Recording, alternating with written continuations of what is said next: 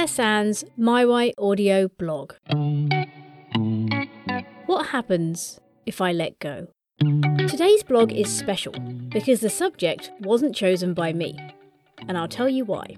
As most of you know, if you're a regular listener, I'm not working in paid employment right now.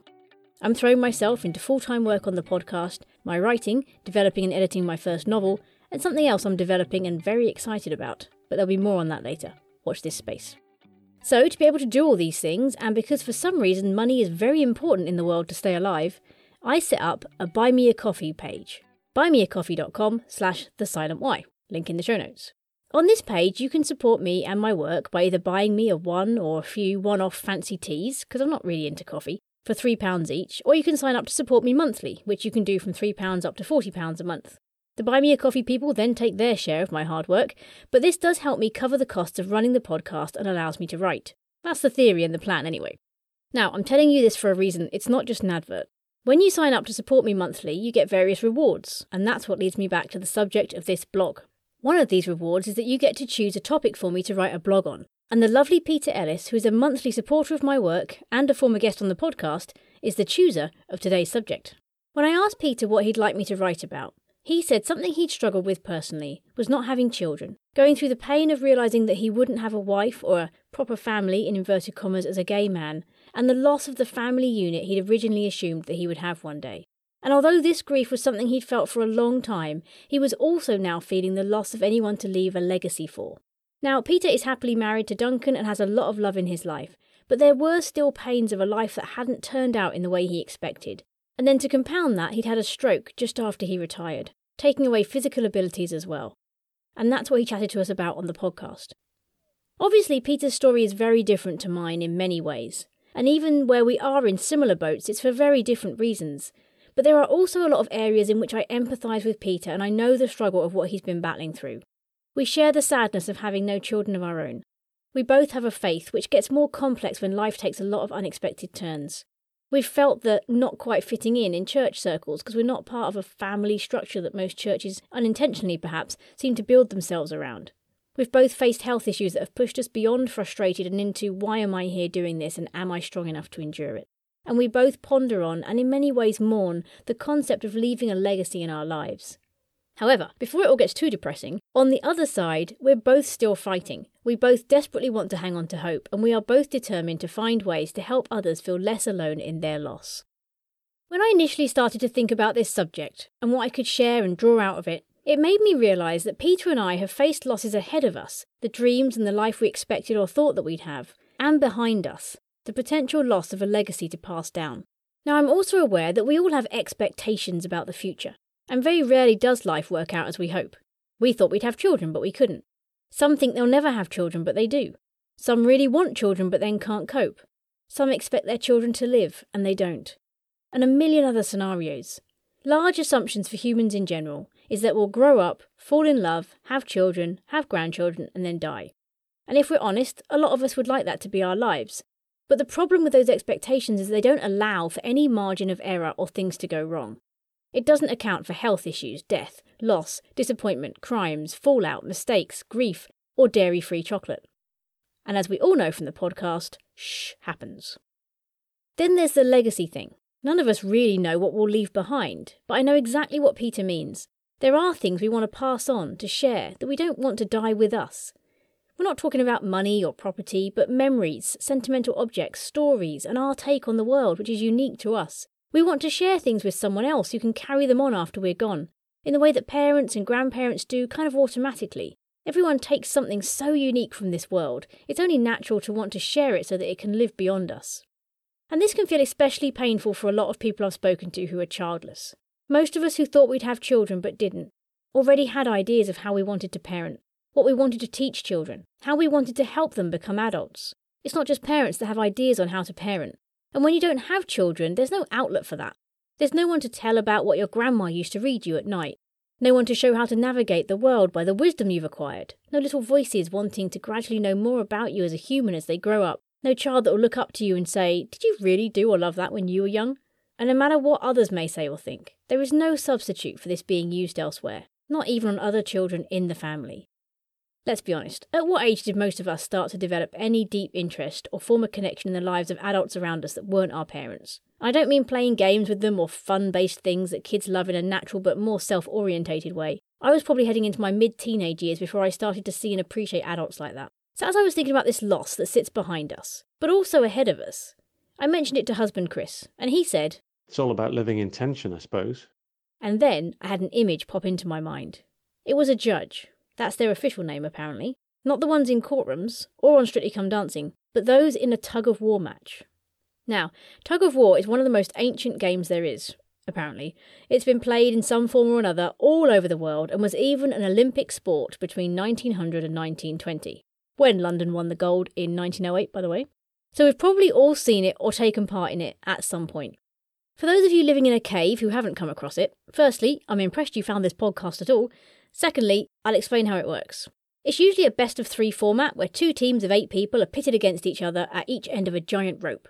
According to the Tug of War Association, rope should be a minimum circumference of 10 centimetres and a minimum length of 36 metres. Not quite like the washing line from Grandpa's garden that you probably used. The rope has a red mark in the middle. It's held over a centre line marked on the ground. There are two white marks on the rope about four metres either side of the red mark, and the aim is to pull your opponent's white mark on the rope over the centre line for the win. There's a man or woman that stands in the middle, and they are called the judge. Their job involves a few things, but the main thing I'm focusing on is at the start. The judge's role is to make sure the red mark in the middle of the rope is exactly over the centre line marked on the ground before the game can start. He or she issues three or four commands throughout the match pick up the rope, take the strain, steady if the rope needs to be moved slightly or held still, and pull to start the tug. The whole point of this game revolves around tension. If there is no tension in the rope, it goes slack and it's impossible for the game to begin. There has to be tension in the rope first. In life, we have to hold many things in tension and we hear it talked about a great deal in many areas. There's even lots of definitions for the word. It can mean the state of being stretched tight, or mental or emotional strain, or a feeling of nervousness before an important or difficult event, or a feeling of fear or anger between two groups of people who do not trust each other, or to apply force to something which tends to stretch it. I actually spoke about holding things in tension in a lot more detail in my The Season of September blog, which you can check out. The judge in a tug of war match has the job of making sure there is tension in the rope and that it begins exactly in the centre of the two teams. And this is the image that struck me when Chris mentioned tension. This is what we are doing when we are navigating the loss and grief that we see ahead with not having children, but also the loss of legacy we leave behind us. The judge in the tug of war match is only supposed to be holding this tension for seconds or maybe minutes, but then he lets go and the two sides go to war. It would be impossible for him to hold that rope and tension in the centre of the two sides forever. It would physically and mentally wear him out, not to mention the two teams pulling to create the tension. It strikes me that this is what many of us are trying to do, probably including me and Peter, in whatever situations we find ourselves in the middle of at the moment. Instead of feeling that tension for a short while and then letting go to see where things land, we are trying to hold it together in the middle for years or even decades scared to let the rope go and watch either our dreams for the future crumble into a heap or our legacy totally collapse behind us. I want to firstly point out that there are some things in life that are beautiful in tension, and you will be holding on to these things too at times. But it's not the exhausting struggle to hold them like the ones I'm talking about. Those tend to feel more like a privilege to experience instead. It's more of a dance than a tug of war. An example we've heard a lot on the podcast about is joy and grief, or hope and loss. In episode 26, Elizabeth Leon spoke of the death of her newborn trisomy 18 son and the tension of seeing beauty and grief together. She said this We were connected with a birth and a bereavement doula. She taught us how to sit with our grief, how to hold the grief so gently that it could still be beautiful. So there are good ways to feel tension. But if the tension you're experiencing feels like you are desperately trying to keep the red mark on the rope in the centre, terrified of either side collapsing, and if your calloused hands are exhausted from trying to hold everything together and you're mentally and physically shattered, then that's what I'm talking about. And you've probably already had that life defining thought. What happens if I let go? Well, I can tell you. If you let go, the tug of war starts. The two things you're holding in tension will fight to survive, and one or both will fall. Because that's the thing about a tug of war. It's not possible for it to end in a tie. There is no happy, everyone still standing ending. So the real question isn't what happens if I let go, but actually, what if it all falls down? And when these sorts of situations collapse, they become real. They become final, and you have to face the situation for what it is. Thoughts that wrestle around like, I might not have my own children. What if I'm childless? What if I don't have children in my life in any way at all? What if that means I'm worth less than other people? Become the bare, painful statement of, I won't ever have my own children. After my hysterectomy, I knew I could fumble through, ignore, not really think about what just happened, or I could sit down and hear the words, You will never be pregnant or carry your own child, and face it for what it was. And they will be different for everyone. You might hear, My life isn't what I thought it would be. I'm not coping. I'm not the parent I set out to be. I'm not good at relationships. It was my fault. I won't ever be able to do that again. It's too late. I can't fulfill the promise I made. I've done something wrong. I'm not strong enough. I can't do it. I'm not who I thought I was. These are tough, hard words to look at and hear. But the alternative is to live trying to move around it, ignore it, fudge it, and just hoping it's not true, or trying to hold it all together, constantly yelling, Steady! I guarantee you there will come a point when you have to stop. You'll be forced to let go and deal with the fallout, and that's not something you want to be doing on your deathbed, or even worse, not get the opportunity to do at all. So you know me. Well, maybe you don't, but let's pretend you do. I'm not just going to leave you here with that horrible decision. That wouldn't be much of a thank you reward for Peter, would it? Let's see what happens if you let go. If you let go of the rope, watch the tug of war, see both sides fall, and take a good look at the reality of your situation, there on the ground, and honestly sit with the truth of it, there will be a few things that happen. 1. You will see it for what it is. No longer is the hope of children or a different life pulling against you, full of hopes and expectations, maybes and what ifs. It's now a defined pile of lost dreams and dashed expectations and muddy maybes. Tension has energy and effort attached to it, and you take those away. With no energy, things die. So, what you have before you now is a big fat pile of disappointing reality. Bear with me, it does get better. At this point, I'd recommend you name it for what it is. For me, that pile would read I will never have my own biological children.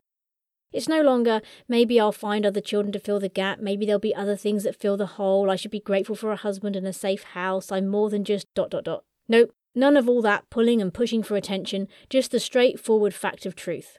I mean, you might prefer to name it Fat Stinking Pile of Crapland, or maybe something like Nigel, but it's not quite as helpful for the next thing that happens. 2. You will grieve it. You can't face these piles of things that you wanted to keep alive but are now dead and not grieve the loss. And it's not fun. It's not pleasant. You can run from it for as long as you like, but it will follow you around, and eventually Nigel will find you, and you'll end up crying in a supermarket toilet over the price of cheese. It is not fun, it is not pleasant, but it is brave, it is courageous, and it is good to grieve. 3. Then, a random amount of time later, we're all different, you will realise that Nigel doesn't look so scary. Fat stinking pile of crapland is more like just crapland. And the statement you came up with feels more true than terrifying. Then, gradually, you will realise that it's actually a vital part of your story and who you are. 4. You can go a few ways. This is where good old choice comes in. And side note, I realise this is not always something you can decide necessarily when there are other factors at play, like mental health. But that aside, you can either know that it's part of your story at this point and wallow in it, or you can look at the remains in the rubble and make something new from it. Find those diamonds in the dirt, as it were. We've probably all come across kintsugi by now. It's so popular in many areas of philosophy. It's the Japanese art of mending broken pottery with something like gold to make something even more attractive out of it. It treats the broken parts as something we bring beauty from, rather than hide away or disguise.